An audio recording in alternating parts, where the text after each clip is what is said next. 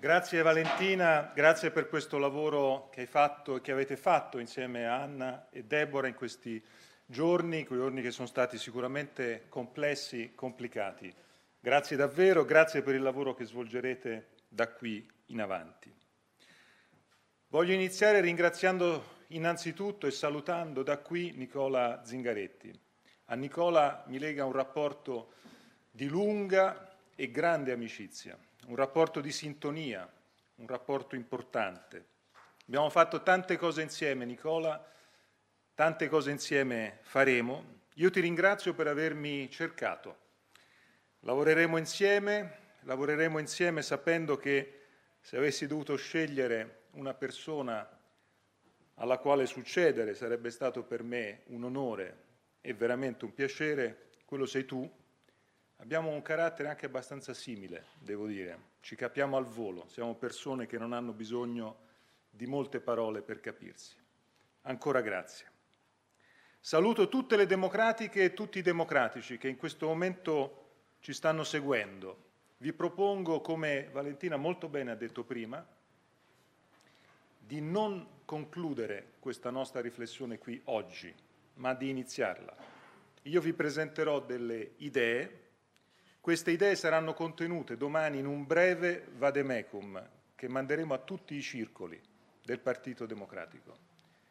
Un vademecum per vedere come far sì che la discussione in due settimane possa essere una discussione non fatta così tanto per fare, per discutere, per far sfogare la base, no, per arrivare poi dopo a delle conclusioni che possono arrivare qui e possiamo farne sintesi insieme in una prossima Assemblea nazionale che possa essere di dibattito su queste idee da parte di tutti i membri dell'Assemblea nazionale e naturalmente sulla base di ciò che arriverà dai circoli. Vi propongo quindi questo metodo, per i prossimi giorni ne discutiamo insieme, ci ritroveremo poi qui in Assemblea.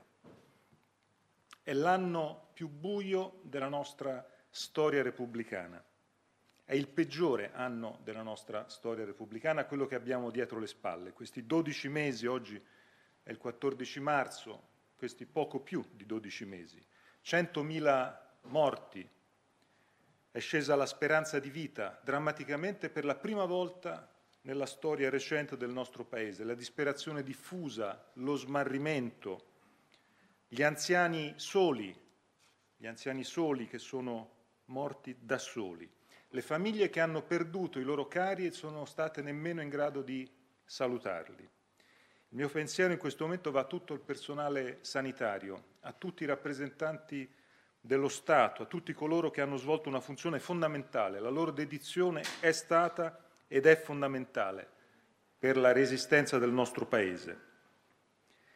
Voglio anche in questo momento pensare a quel mezzo milione di italiani che hanno perso il lavoro durante questo periodo. È a loro che noi guardiamo in questo momento cercando di pensare alle migliori soluzioni per il loro futuro.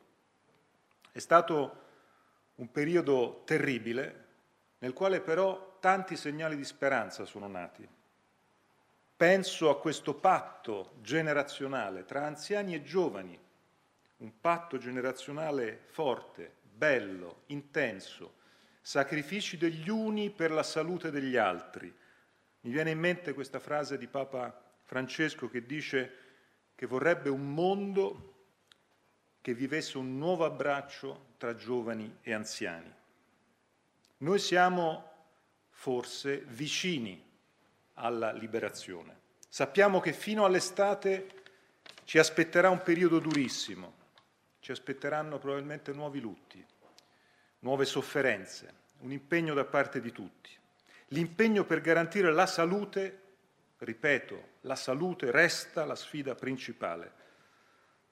Ma siamo di fronte a uno sforzo finale e noi speriamo che la liberazione che avverrà avverrà grazie alla scienza, cioè grazie al vaccino, grazie alla cooperazione, alla cooperazione tra paesi tra ricercatori, tra ricercatori di paesi diversi, tra istituzioni. Da solo nessuno si salva. Ce l'ha detto il Papa, Papa che ha scritto la più bella enciclica probabilmente, l'enciclica sulla fraternità. la Fratelli Tutti. Da solo nessuno si salva, la cooperazione, la salute.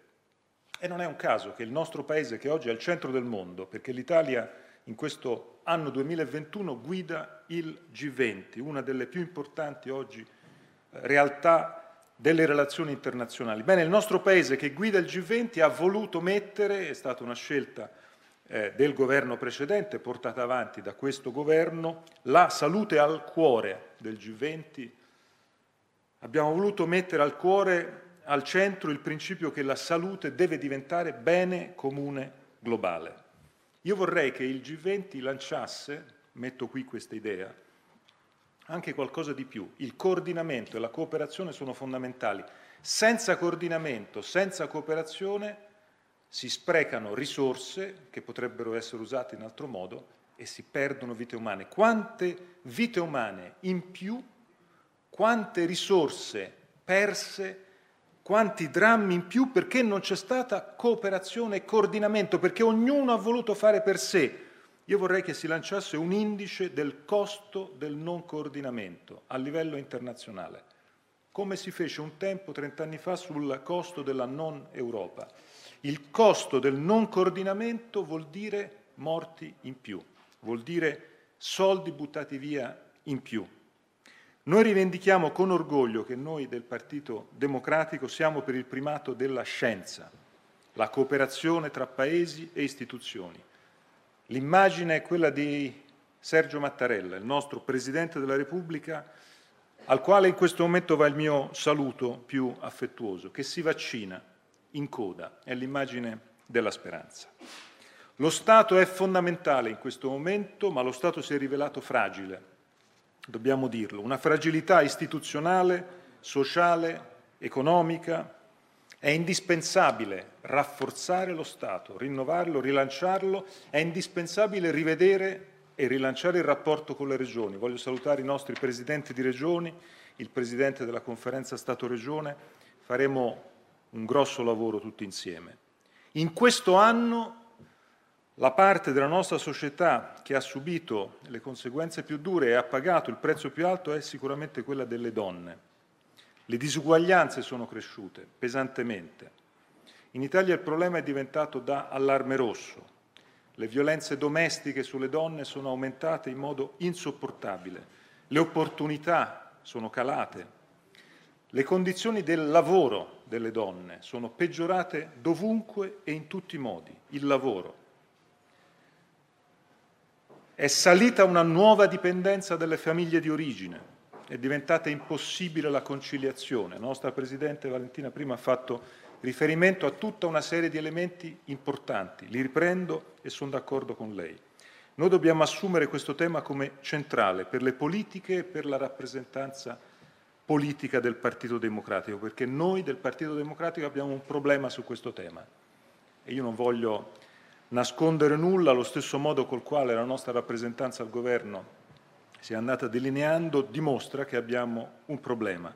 E lo stesso fatto che sia io qui e non una segretaria donna, come avrebbe potuto essere il caso, dimostra che abbiamo un problema. Io mi assumerò fino in fondo la responsabilità di questo problema, lo metterò al centro delle mie azioni, anche perché guardate che non è un problema soltanto nostro, è un problema generale ed è un problema assurdo.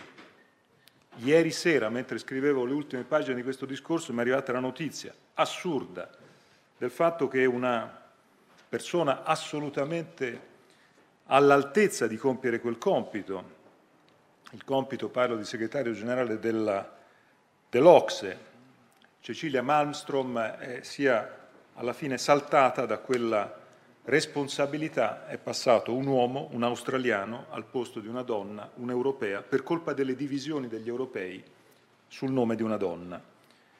Mi dispiace anche perché Cecilia Malmstrom mi ricorda uno dei momenti più duri e complicati della mia vita politica. Lei mi accompagnò da commissaria europea sui migranti, mi accompagnò a Lampedusa quella mattina, quella mattina in cui andammo a contare le bare. L'idea di partito che noi vogliamo oggi costruire nasce da un'idea di paese. se mi permettete, nasce da un'ambizione. E l'ambizione che io voglio qui avere è che la caduta della pandemia avrà lo stesso effetto di scatenare energie come fu per la mia generazione la caduta del muro di Berlino. Faccio un riferimento molto personale. Per me, per quelli della mia generazione, sono tanti i dirigenti, i militanti del partito che sono venuti alla politica attorno a quella straordinaria stagione che a livello europeo ha scatenato entusiasmi, passioni.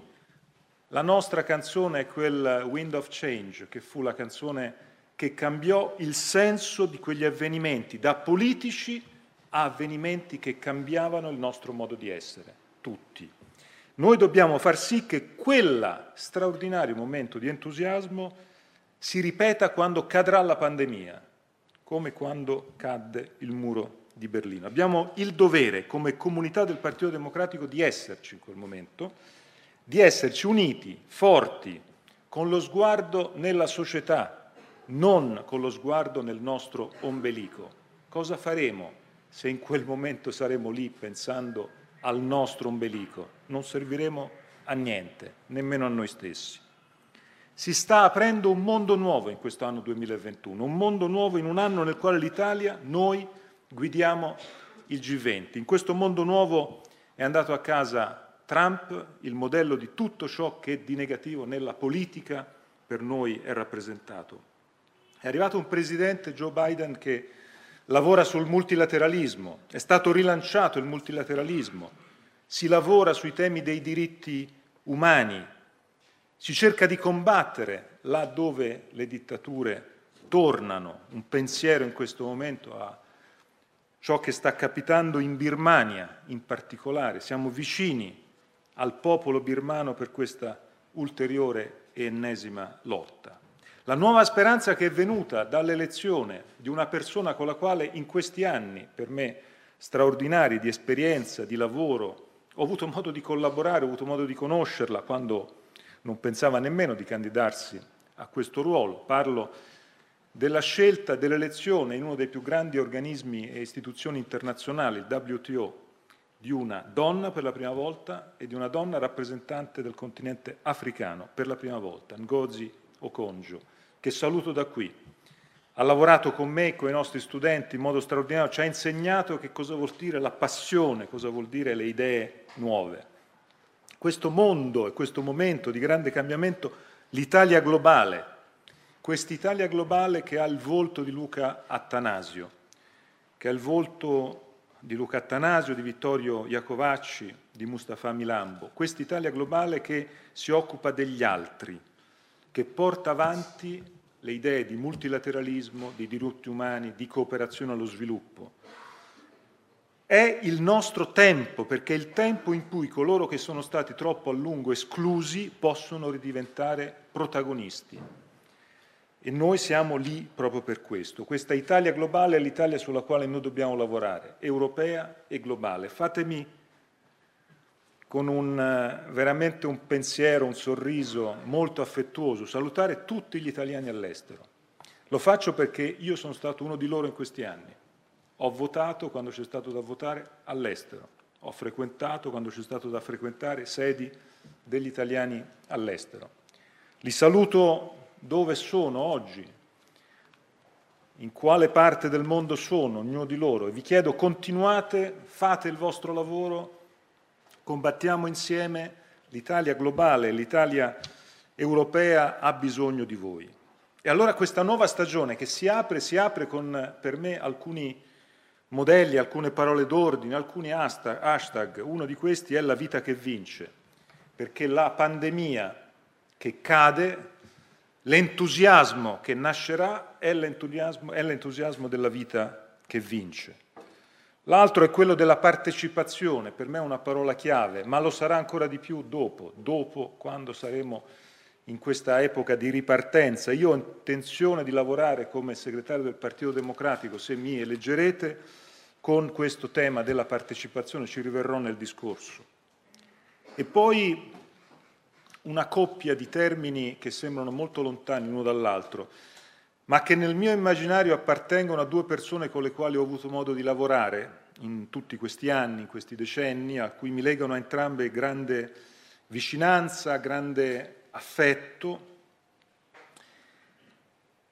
L'idea di mettere insieme l'anima e il cacciavite, che sembra una cosa strana, cosa c'entra l'anima col cacciavite, ma alla fine la nostra politica deve essere questo, mettere insieme l'anima e il cacciavite, e non staccarle mai, perché se siamo solo anima, alla fine non faremo in modo che le nostre idee diventino qualcosa, un avanzamento positivo per gli esclusi, per le persone in difficoltà, non faranno cambiare le condizioni di lavoro se saremo solo lì. Abbiamo bisogno di sapere dov'è il cacciavite e qual è la vite in quel momento da girare per far sì che l'anima, i valori, siano quelli. Quelle persone sono Jacques Delors e Romano Prodi, due presidenti della Commissione con cui ho avuto modo di lavorare in questi ultimi anni Jacques Delors, la fortuna per me in sei anni di vita di poter quasi ogni mese passare un pomeriggio a casa sua, nonostante le sue condizioni molto aggravate e affaticate, vedere una persona di 95 anni sempre ottimista, sempre lucida e sempre a trovare ciò che di positivo si può fare una lezione di vita straordinaria, noi che siamo sempre lì a dirci no, va male, questo va male, quest'altro va male.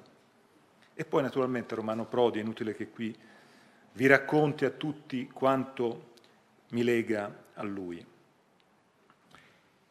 E io penso che noi dobbiamo essere progressisti nei valori, dobbiamo essere riformisti nel metodo e dobbiamo avere la radicalità nei comportamenti individuali di ognuno di noi progressisti nei valori, riformisti nel metodo e la radicalità nei comportamenti. Io oggi mi candido a nuovo segretario del PD, ma so che non vi serve un nuovo segretario, l'ennesimo, vi serve un nuovo PD. Perché un nuovo segretario, se facciamo l'elenco di quanti ci avvicendiamo a questa carica, io credo che cominciamo a pensare che ci serve un nuovo PD. Io scelgo il PD perché stavo facendo altre cose e sono stupito dal fatto che tante persone in questi giorni mi hanno incoraggiato, ma qualcuno mi ha detto, ma come, lasci quello che stai facendo per un impegno di partito? Ma dovevi lasciare quello che stavi facendo se andavi a impegni di governo, impegni istituzionali, lo lasci per un impegno di partito.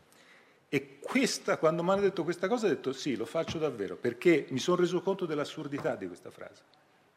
È assurda questa frase. Quanti di noi alla richiesta, alla scelta, io mi rivolgo a tutti i componenti dell'Assemblea, a tutti gli amici dei circoli, fai l'assessore o ti occupi del partito? Fai il sottosegretario o ti occupi del partito? Boom. La scelta è automatica oggi. No, è sbagliato.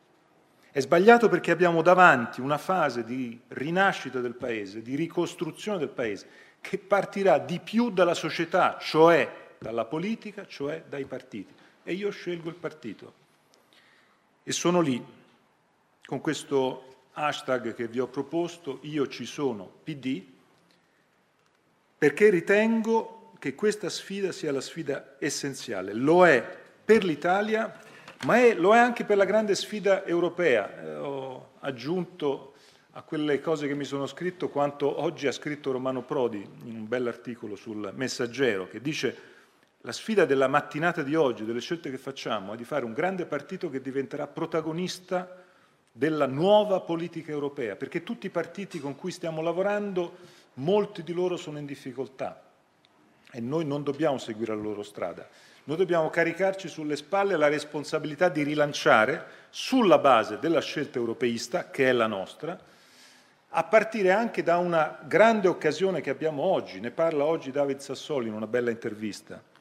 Si lancia finalmente la conferenza sul futuro dell'Europa, partirà nei prossimi giorni, probabilmente il 9 maggio, durerà all'incirca un anno, sarà l'occasione in cui l'Europa ripenserà a se stessa e si costruirà nuova, si ricostruiranno i rapporti democratici di un'Europa che è ritornata centrale, ha fatto cambiare idea ai cittadini eh, europei che oggi la vedono positiva, C'è un dubbio molto forte sulla strategia sui vaccini, che ha fatto ovviamente pensare, non è che siamo tornati all'Europa di prima, no, ma dobbiamo cambiarla, dobbiamo fare quelle scelte che migliorino la democrazia europea.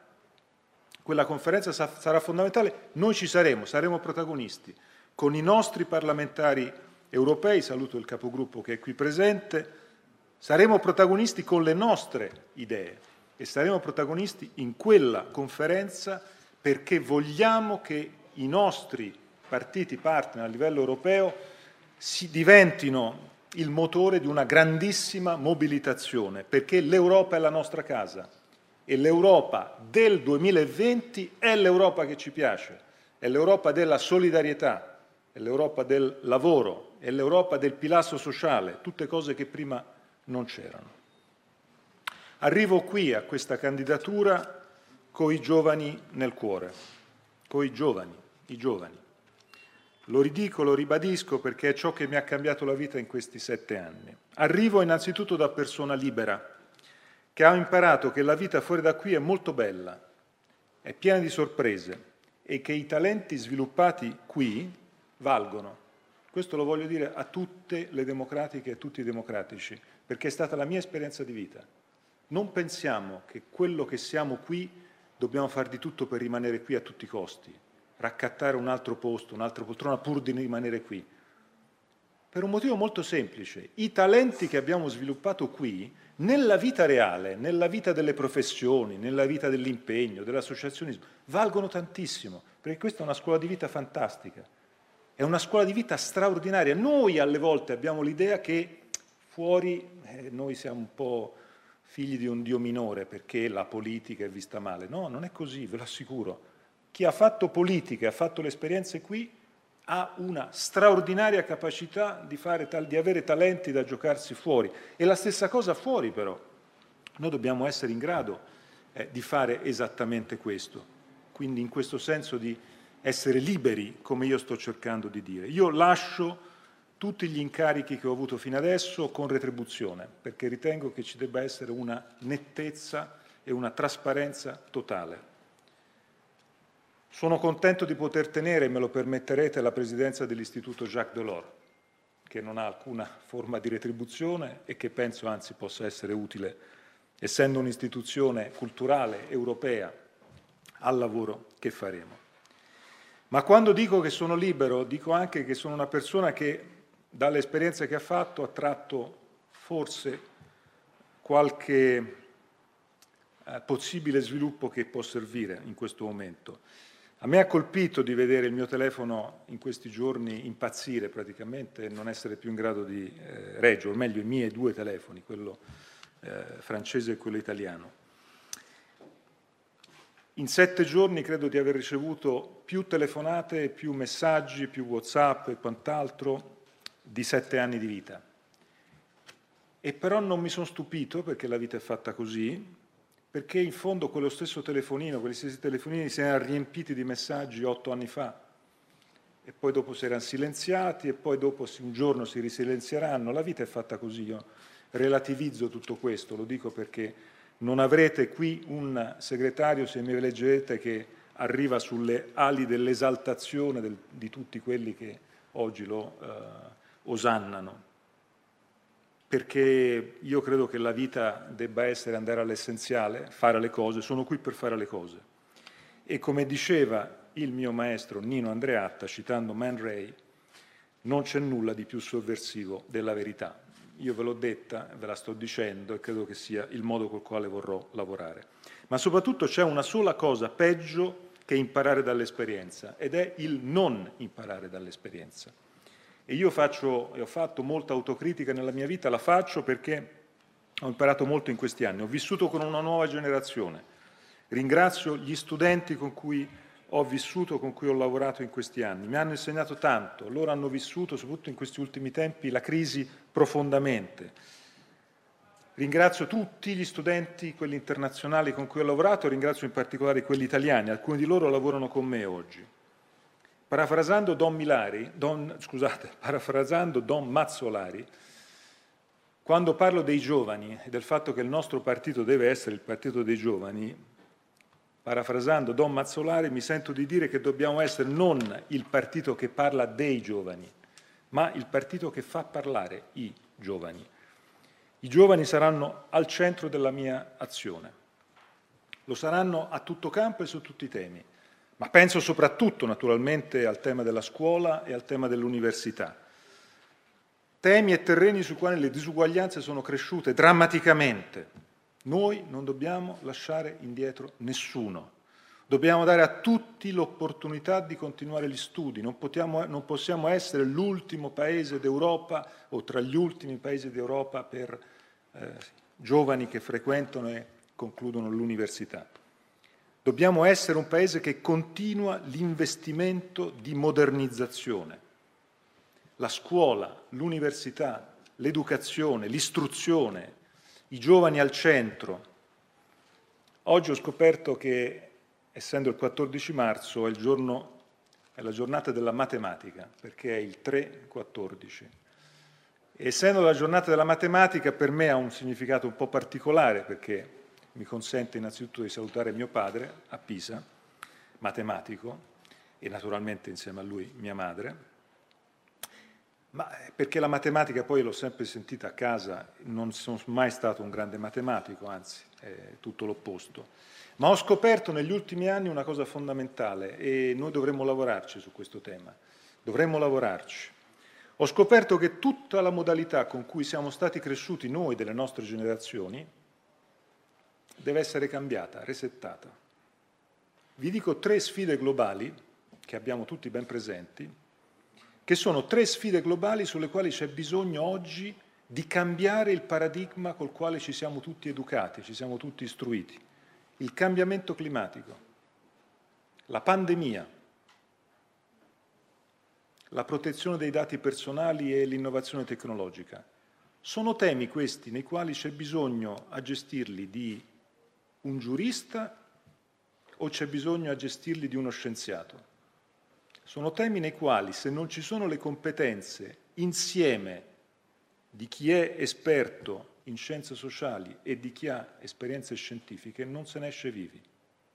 La protezione dei dati personali. Ma il cambiamento climatico, la sfida del cambiamento climatico e dell'inquinamento, e l'abbiamo vista la pandemia con tutto quello che è accaduto eh, in questo anno. Dobbiamo cambiare profondamente i nostri, ecco perché giovani, scuola, università, il centro, trovato questa frase di Hannah Arendt, bellissima.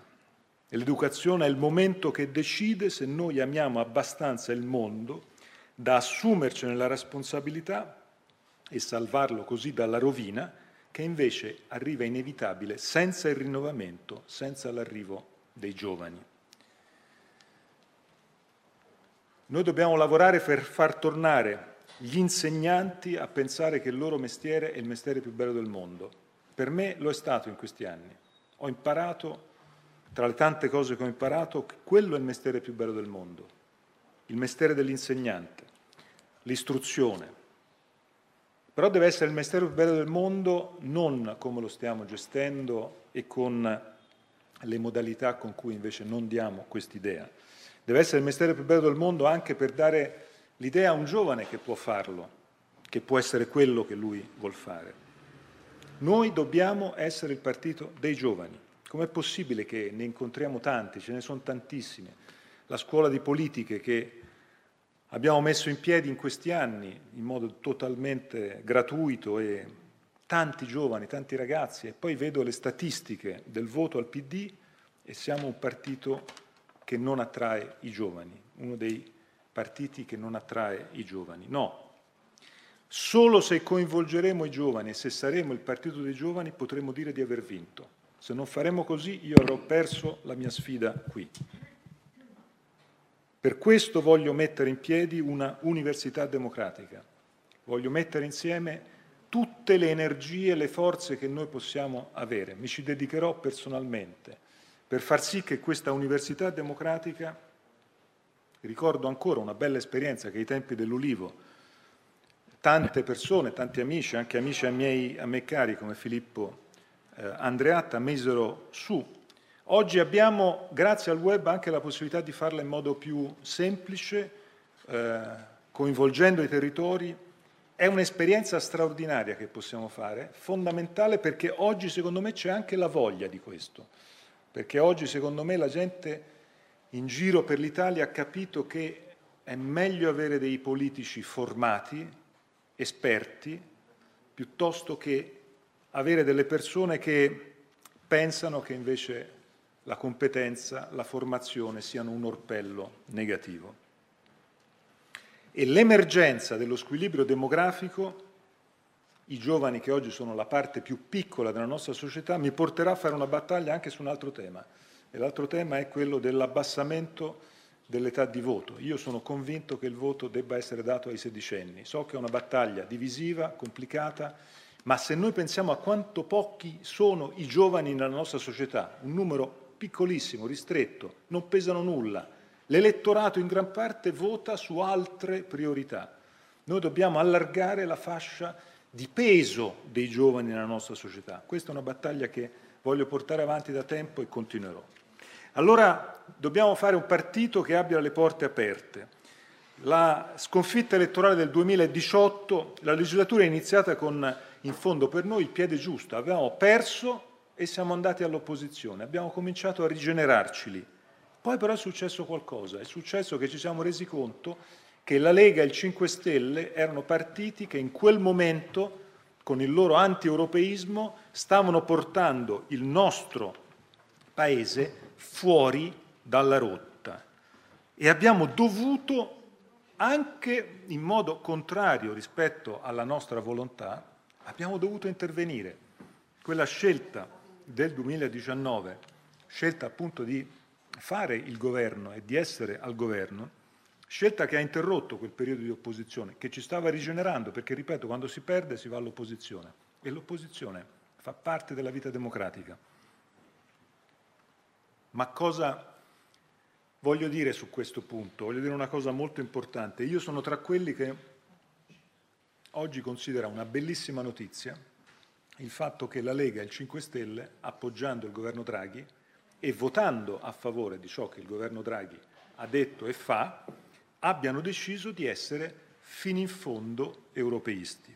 Intendiamoci, per il 5 Stelle non è una novità, insieme a noi lo sono stati e lo sono stati con il governo Conte. L'abbiamo fatto insieme, l'abbiamo fatto insieme bene. Non è così per la Lega, non è stato così per la Lega e io credo che il tema della Lega sia un tema sul quale sicuramente dovremmo cercare di capire qual è e quali sono eh, i passaggi e i passaggi eh, rispetto alla loro credibilità. Però evidentemente la Lega va messa alla prova su questo, va messa alla prova, ma per noi, guardate, è una bella notizia questa qui, ma per un motivo molto semplice. Per noi è una bella notizia perché noi non dobbiamo essere quelli che sono la protezione civile. Noi non dobbiamo essere quelli che sono la protezione civile nel senso di considerare che devono per forza andare al governo, perché se non andiamo al governo eh, poi alla fine l'Italia sbanda. Perché se noi siamo la protezione civile della politica, cioè se noi siamo costretti ad andare al governo perché gli altri portano l'Italia fuori dall'Europa, noi diventiamo il partito del potere e se noi diventiamo il partito del potere, noi moriamo.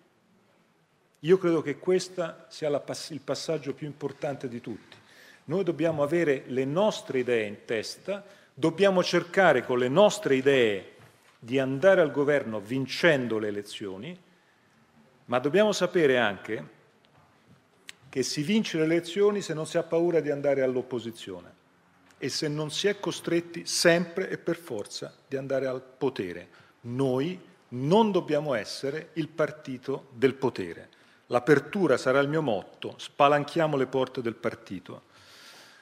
Siamo dentro oggi questa grande avventura di Next Generation EU. Io credo che lì dentro ci sia tutto. Next Generation EU è tutto. C'è il rilancio degli investimenti dentro Next Generation EU tramite la solidarietà e tramite la sostenibilità. C'è tutto perché lì c'è la differenza con dieci anni fa.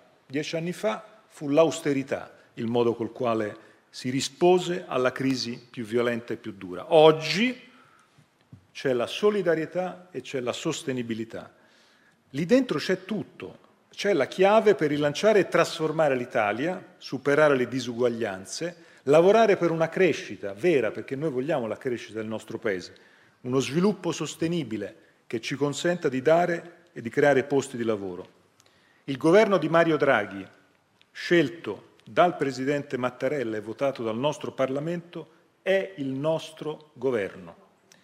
Ascoltando il discorso di Draghi, è la Lega che deve spiegare perché lo appoggia, non noi. Io credo che questo nostro impegno e il governo Draghi insieme a noi, noi dobbiamo superare i tre debiti del nostro Paese. Il debito ambientale, il debito pubblico e il debito demografico. Innanzitutto il debito ambientale. La scelta della sostenibilità per noi è totale, completa. È una scelta non soltanto che cambia il nostro modello di sviluppo, ma cambia i nostri modelli di comportamento e le due cose devono andare insieme. Una scelta che modifica completamente la modalità con cui produciamo, con cui distribuiamo, con cui innoveremo, è una scelta che spinge a favore dell'innovazione, ma è una scelta che cambia i nostri comportamenti e ognuno di noi deve essere conseguente rispetto a questo. È una scelta per noi radicale la facciamo e la assumiamo fino in fondo. Il debito pubblico vuol dire che il nostro Stato non funziona e vuol dire che abbiamo bisogno di una nuova pubblica amministrazione, di uno Stato che sia più efficiente, perché oggi la riflessione attorno allo Stato è fondamentale e abbiamo bisogno di competitività, abbiamo bisogno che le nostre imprese funzionino e che la crescita ci sia. E, e poi abbiamo bisogno di sapere che va superato questo debito demografico, una denatalità che è drammatica, abbiamo bisogno di lavorare sul tema della natalità, l'ingiustizia sociale che è parte integrante di uno squilibrio fiscale, il tema del lavoro che anch'esso è una parte integrante di questo problema drammatico, generazionale, che riguarda e concerne il nostro debito demografico, e un welfare e una società che noi dobbiamo rendere inclusiva, in grado di attrarre e accogliere chi viene da fuori.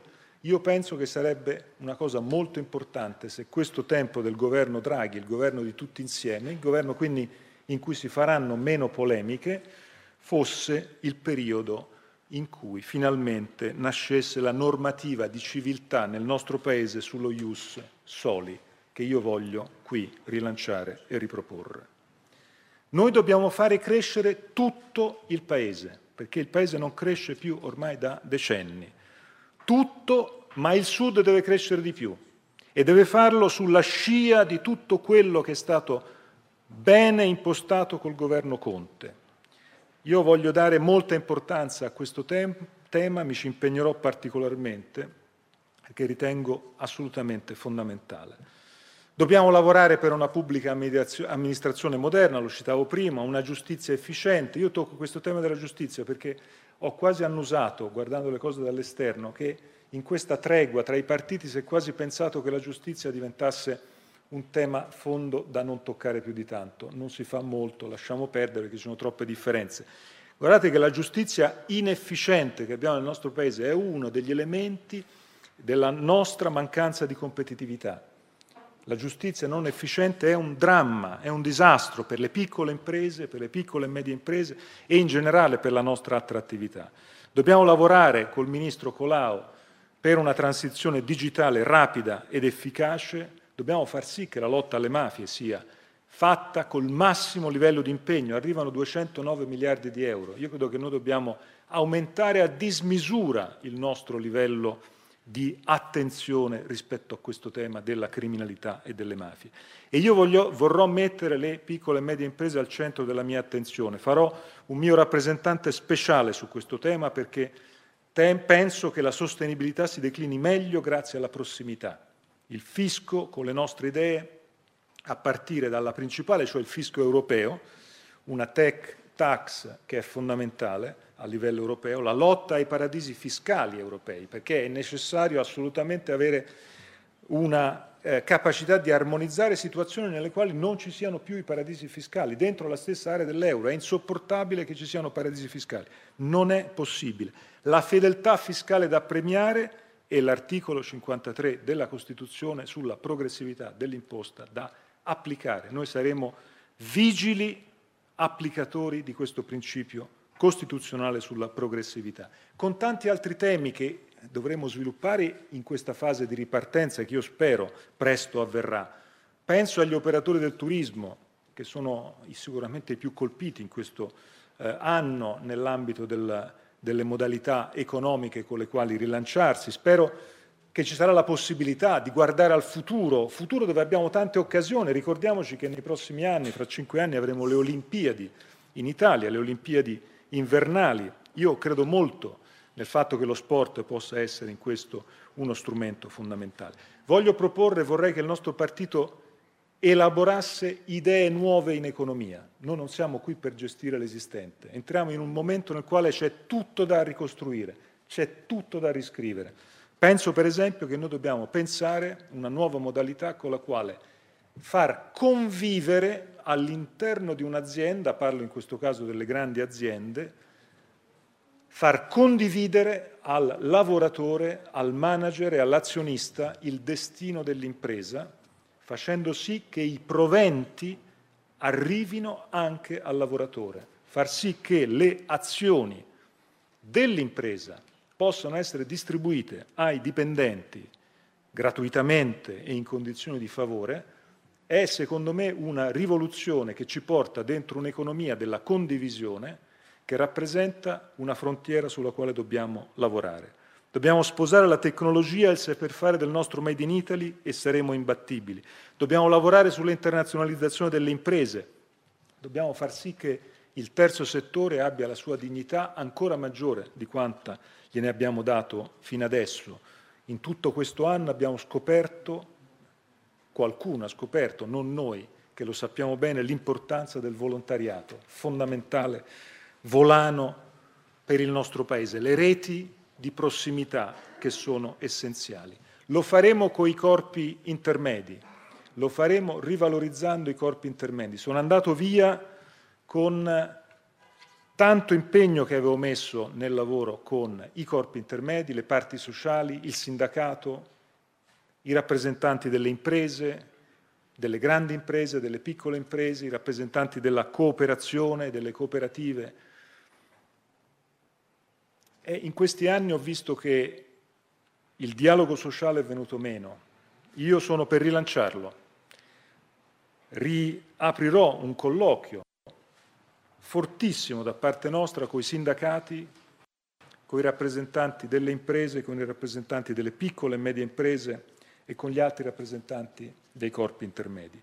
Sui territori dobbiamo riaffermarci come il partito della prossimità voglio usare questo termine perché deve essere per noi la sfida nuova, vecchia, perché l'abbiamo sempre fatto, in tanti momenti lo abbiamo un po' dimenticato, siamo diventati il partito delle ZTL, come spesso si dice, noi dobbiamo sfidare la Lega sul territorio, perché siamo gli unici due sul territorio che possono farlo. Il territorio sarà il nostro campo da gioco, una sfida Innanzitutto sul territorio della montagna. Il 53% della superficie del nostro Paese è montana. Noi ci siamo, ci saremo, ci saremo ancora di più. Penso a quella superficie di territorio montana colpita dai terremoti. Penso a quei terremoti al centro Italia, all'Appennino. Una delle cose che ho fatto in modo totalmente benevolo in questi anni è stato lavorare per aiutare alcuni centri dell'Appennino colpito dai terremoti. Voglio ringraziare Francesco Merloni e Giuseppe De Rita con cui ho lavorato in questi anni su questi temi. È stata un'esperienza per me bellissima. Il tema dell'agricoltura che starà lì dentro, i territori. Io ho intenzione di dare una missione trasversale a una delle persone che lavorerà eh, nella mia segreteria di responsabile delle politiche della prossimità. Sarà una missione trasversale che toccherà tutti i temi. Ovviamente dovremo lavorare con i sindaci, con gli amministratori su questo, ma non è soltanto questione di enti locali, è qualcosa di più. E colgo qui l'occasione per salutare tutti i sindaci per salutarvi con grande affetto e grande eh, attenzione. Sarete insieme ai vostri amministratori al centro della nostra eh, azione e del nostro lavoro. Le tre sfide da cui dipenderà il futuro dell'Europa e il nostro futuro sono le tre sfide di quest'anno, dell'anno che abbiamo davanti. Innanzitutto, la prima sfida è se Next Generation EU sarà strutturale o congiunturale, cioè, in due parole, se servirà solo questa volta per il Covid oppure se faremo sì che quell'impegno a reperire risorse attraverso l'indebitamento e attraverso la tassazione gigante high-tech e altre modalità ci sarà sempre e quindi potrà essere per investimenti futuri con un'Europa che diventa solidale e sostenibile sempre. Questo è il nostro impegno più grosso, dipende da noi. Se noi vinciamo su Next Generation EU applicata in Italia, perché noi e gli spagnoli siamo quelli che hanno più risorse, e la usiamo bene, allora nessuno potrà dirci, nessun olandese potrà dirci non ve li diamo più, perché avremo dimostrato che sarà servito a tutti. Il secondo, la discussione sul nuovo patto di stabilità europeo, fondamentale. Abbiamo letto in questi ultimi giorni parole di Paolo Gentiloni, il nostro commissario europeo, al quale va il mio saluto. Noi dovremmo essere lì e fare una battaglia perché il nuovo patto di stabilità europeo può essere di due tipi. O il patto sostanzialmente in continuità con le vecchie regole, cioè il patto basato su criteri esclusivamente finanziari, oppure il patto di stabilità del futuro sarà quello basato sui criteri della sostenibilità e della sostenibilità secondo la nostra interpretazione. La sostenibilità oggi è sia verde sia sociale. Questo è il punto essenziale ed è il grande messaggio che ci viene da Bruxelles. E il terzo grande impegno, l'Europa sociale. Il vertice di Porto di maggio, i commissari Schmidt e Gentiloni che lavorano e hanno lavorato per il piano SURE, Delors e Prodi che avevano portato avanti queste idee nel passato, bloccati sempre dagli inglesi, oggi gli inglesi non ci sono più, il pilastro sociale dell'Unione Europea può finalmente esistere. Coesistenza tra aperture e protezioni è l'unico modo per affrontare la sfida delle piattaforme digitali. Lo abbiamo visto con eh, la piattaforma per i lavoratori di tutto questo settore, i giovani, la formazione permanente, per affrontare il tema della disabilità che dobbiamo affrontare a livello europeo e a livello nazionale e della non autosufficienza, per costruire insomma un nuovo contratto sociale. Non dobbiamo lasciare nessuno da solo. Il mondo degli esclusi deve essere quello sul quale noi dobbiamo lavorare eh, di più. E servono misure straordinarie a tutela del lavoro, dobbiamo farlo per i più deboli, i meno tutelati e accanto a questo le misure per la povertà che purtroppo sta crescendo. L'Europa è il nostro orizzonte, l'Europa dei diritti, il nostro tratto distintivo perché siamo il grande continente dove valori, diritti e democrazia coesistono. Solo da noi, solo nel nostro continente, non c'è la pena di morte, c'è la parità, c'è una giustizia terza, c'è una stampa libera, c'è un insegnamento libero, c'è la laicità dello Stato, ci sono istituzioni democratiche, potrei andare oltre. Ma noi crediamo che il tratto distintivo dell'Europa sia questo ed è questo il motivo per cui noi vogliamo che Patrick Zacchi diventi cittadino europeo e cittadino italiano. E questa sarà una battaglia che il Partito Democratico farà, importante, perché riteniamo che questo sia un segnale fortissimo a un paese, l'Egitto, che per noi è un paese che ha violato insopportabilmente i diritti e ovviamente ha portato alla morte una persona alla quale vogliamo bene come Giulio Regeni. Noi su questo faremo una battaglia, la faremo fino in fondo e credo che faccia parte del nostro impegno perché i diritti siano i diritti di tutti e i diritti dentro questo quadro europeo. D'altronde a Bruxelles, a, al Parlamento europeo questa settimana è stata importante su un altro grande tema, è stato in questa settimana votata la risoluzione del Parlamento europeo per il quale l'Unione Europea diventa una LGBTQI freedom zone. Credo che sia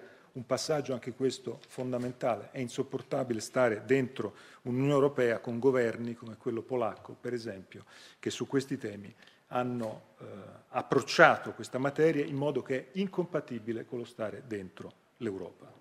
E allo stesso tempo ci batteremo per un patto migratorio che sia migliore e diverso rispetto a quello che stiamo vedendo. Vengo a concludere sul partito. Credo, e l'ho detto chiaramente, che noi dobbiamo parlare il linguaggio della verità. Io non sono qui per, farsi, per falsi unanimismi, non sono qui dietro a patti segreti, tutto è trasparente, lo vedete in modo molto tranquillo. Il mio programma è questo, ne discuteremo nei circoli, ci sarà il voto fra eh, qualche minuto, lo diceva Gianfranco Pasquino, non è un concorso di bellezza, anche, per, anche perché se lo fosse non credo che avrei grandissime eh, chance. Noi dobbiamo eh, pensare che abbiamo vinto le elezioni e governato quando abbiamo fatto coalizioni. Quando siamo andati un po' per conto nostro, abbiamo voluto evitare di fare coalizioni, abbiamo perso. 1996 e 2006, in entrambi i casi guidate da Romano Prodi. La coalizione è fondamentale. Essere aperti alle alleanze, lavorarci. Io sono uno che crede nelle coalizioni e ho imparato che ad aprirsi ci si guadagna sempre. Noi siamo il motore del governo Draghi e prepariamo però il dopo anche, perché andremo alle elezioni e noi dobbiamo costruire un nuovo centro-sinistra su iniziativa e leadership del PD. E questo incontro con un 5 Stelle guidato da Conte è un incontro che noi dobbiamo fare sapendo che non sappiamo ancora come sarà il 5 Stelle quando sarà guidato da Giuseppe Conte. Noi andremo con grande rispetto e con grande attenzione a quel momento e sarà un rispetto e un'attenzione che io penso sarà tipica del nostro modo di essere, del nostro partito. Noi dobbiamo avere tanto filo da tessere.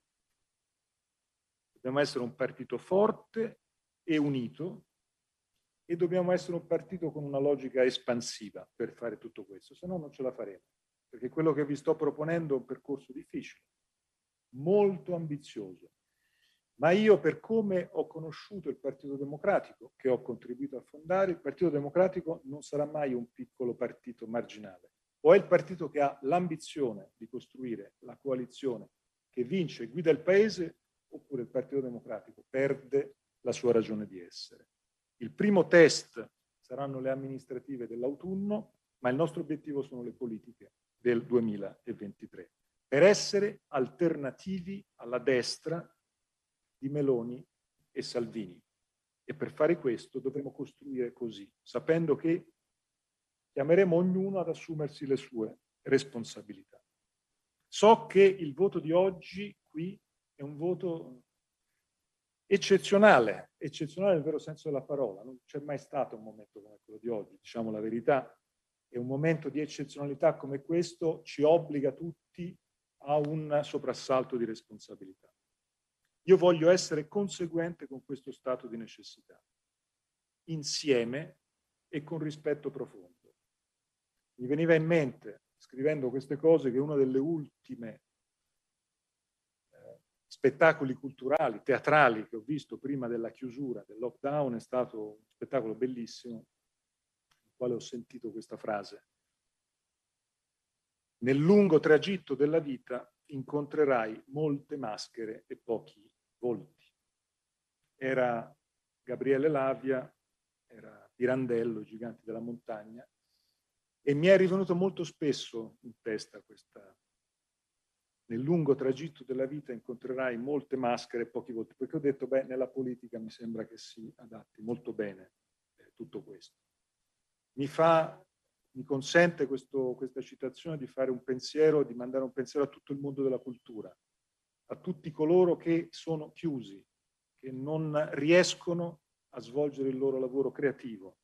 È un lavoro, è un pensiero al quale coloro che nel campo della musica, del cinema, del teatro, dei musei, io penso e noi dovremmo essere ancora di più al vostro fianco, essere di più ancora attenti al fatto che questa è alla fine il baricentro, la forza del nostro paese. Allora maschere e volti. E qui vorrei che noi fossimo tutti dei volti e che non ci fosse la tentazione di essere maschere tra di noi.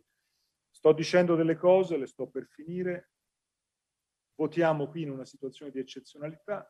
Dopodiché io andrò nei tre gruppi parlamentari e chiederò ai tre gruppi parlamentari di fare una verifica al loro interno sulle cose che ho detto qua e sulle quali, se vorrete, mi voterete fra qualche minuto.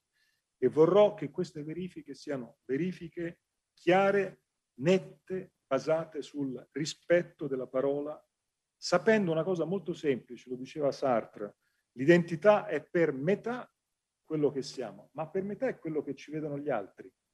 Quindi non basta dire no, ma io, eh no, è l'immagine che diamo di noi, è l'immagine che diamo di noi, che abbiamo dato di noi, diciamo la verità, è quella di una torre di Babele, e non va bene.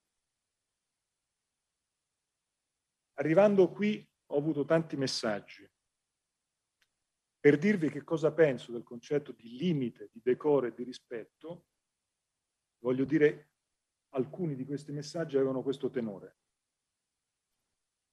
Fare il segretario del partito e chiamarsi Enrico è ancora più impegnativo.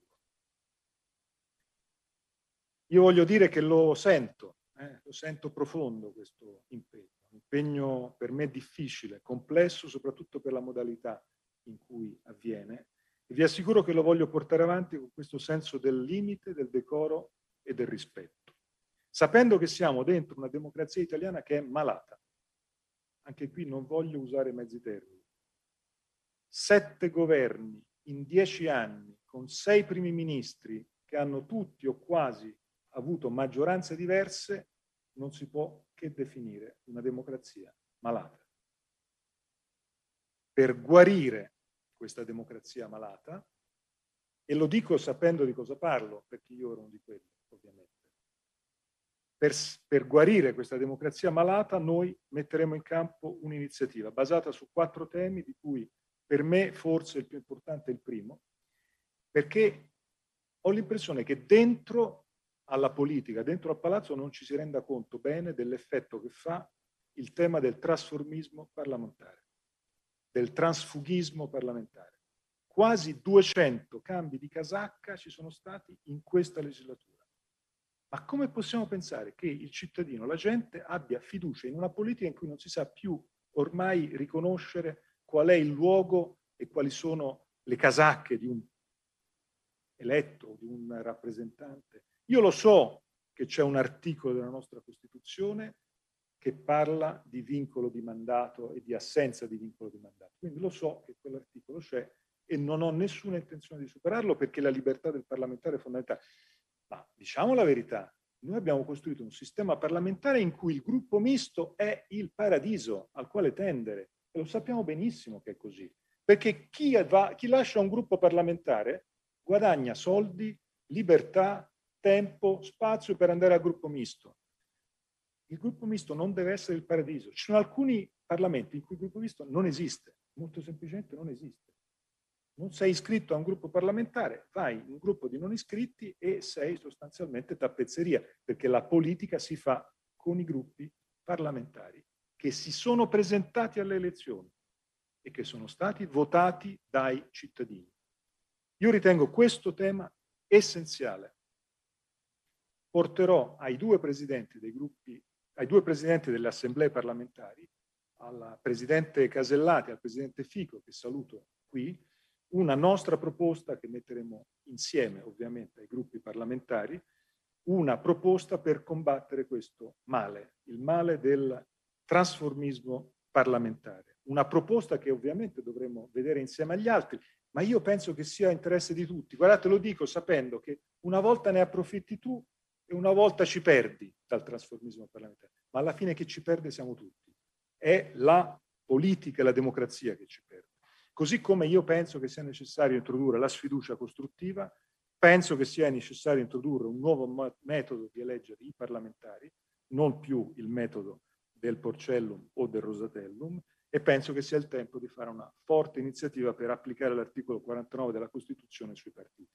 La nostra democrazia ha bisogno di un impegno, perché senza una democrazia efficiente, eh, che sia in grado di rispettare i valori, non ne usciremo vivi. E siccome noi siamo partito democratico, io credo che sia un impegno fondamentale.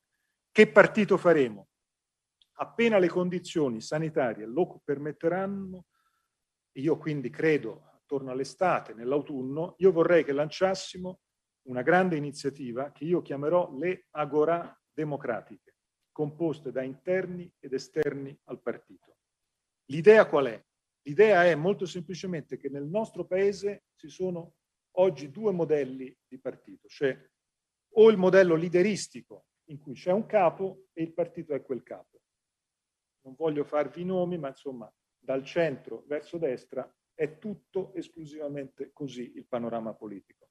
Oppure c'è eh, l'altro modello, l'altro modello è quello totalmente orizzontale, Rousseau, l'abbiamo visto in questi anni, ma noi dobbiamo sapere che c'è un tema, il tema riguarda tutta Europa, come al tempo di Internet vivono i partiti politici e come possono svilupparsi, sapendo che questa nostra riflessione che chiameremo Agorà Democratiche su come costruire una nuova forma partito eh, per i prossimi anni, la cercheremo di realizzare anche con coloro che ci guardano dall'esterno. Io voglio qui veramente eh, fare appello a tutti coloro che sono interessati a partecipare.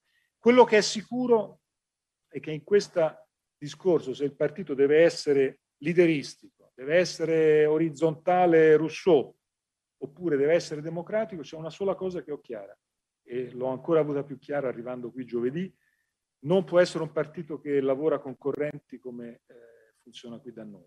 Non funziona. Ma ve lo dico, guardate, io sono stato uomo di corrente per tutta la mia vita, quindi ne ho visto da dentro le cose negative, le cose positive, ma così non funziona. Lo dico per un motivo molto... Io sono arrivato, ho cercato di capire la geografia interna delle nostre correnti. Allora, forse, io adesso mi candido a fare il segretario, io non l'ho ancora capita completamente. Non l'ho ancora capita completamente. Se non l'ho capita io, fidatevi che c'è un problema su questo e cerchiamo di superarlo insieme. Non c'è nessuno che ci guadagna se continuiamo su questa sclerotizzazione. Noi abbiamo bisogno di un nuovo modello di partito a partire dal ruolo di Internet. Internet, diciamo così, il digitale non è una forma di comunicazione come un'altra. Cioè non è che invece dei manifesti si fa eh, la comunicazione digitale. No, il digitale, come in tutte le cose della nostra vita, arriva prima, modifica la forma partito al suo interno, come in fondo l'abbiamo visto anche oggi, il fatto che stiamo facendo un'assemblea con queste modalità.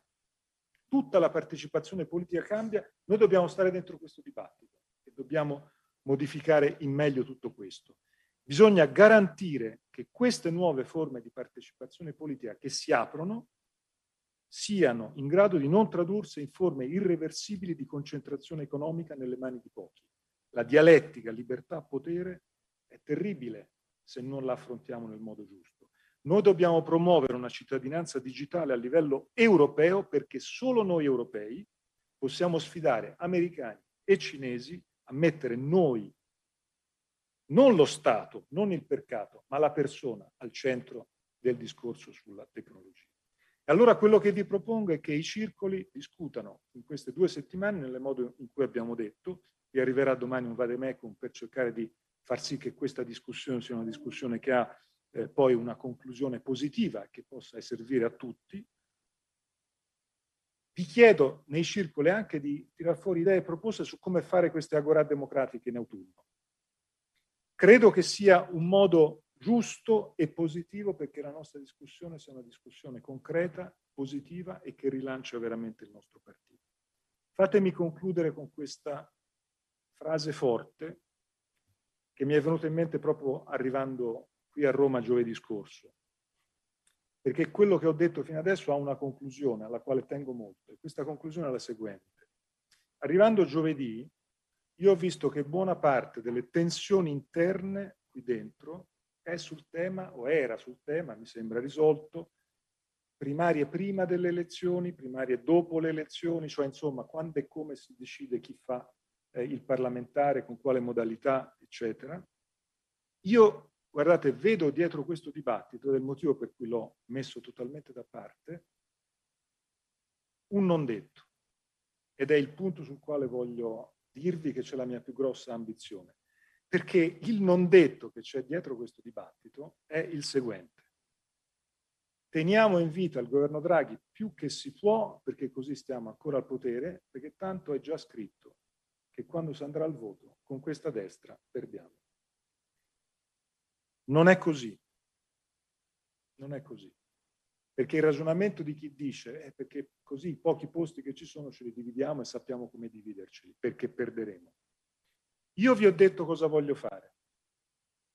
Ho detto cosa vorrei che noi facessimo insieme. E penso che se lo faremo noi vinceremo. Io non ho lasciato la mia vita precedente per venire a guidarvi ad una sconfitta.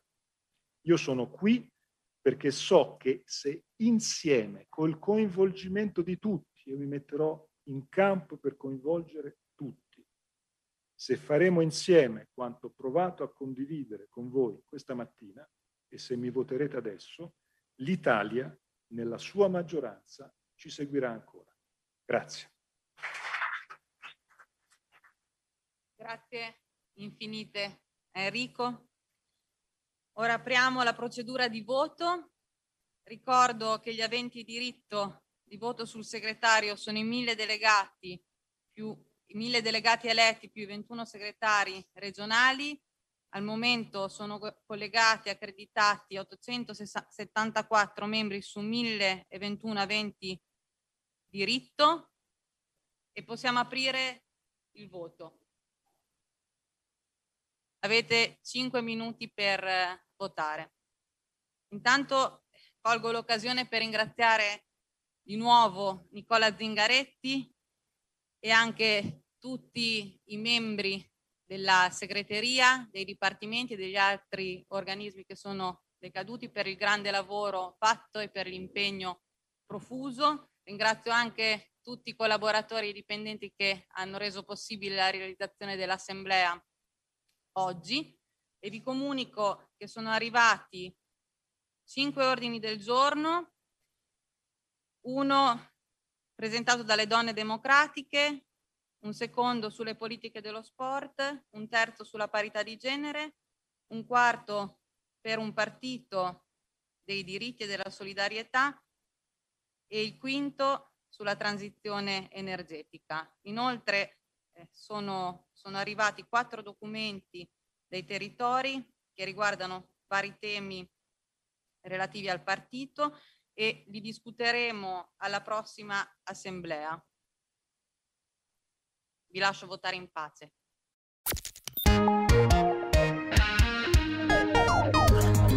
Radio Immagina. Dalla parte delle persone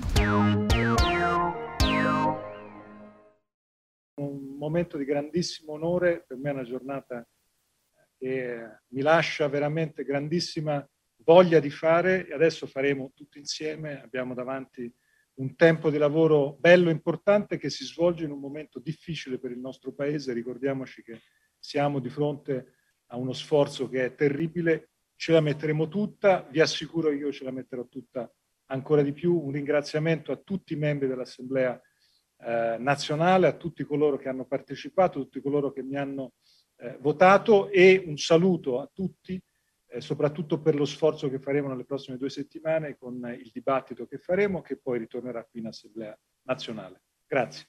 Buon lavoro a Enrico Letta, al nostro nuovo segretario, a tutte e tutti noi e grazie a tutti coloro che ci hanno seguito in streaming. Buona giornata. Radio Immagina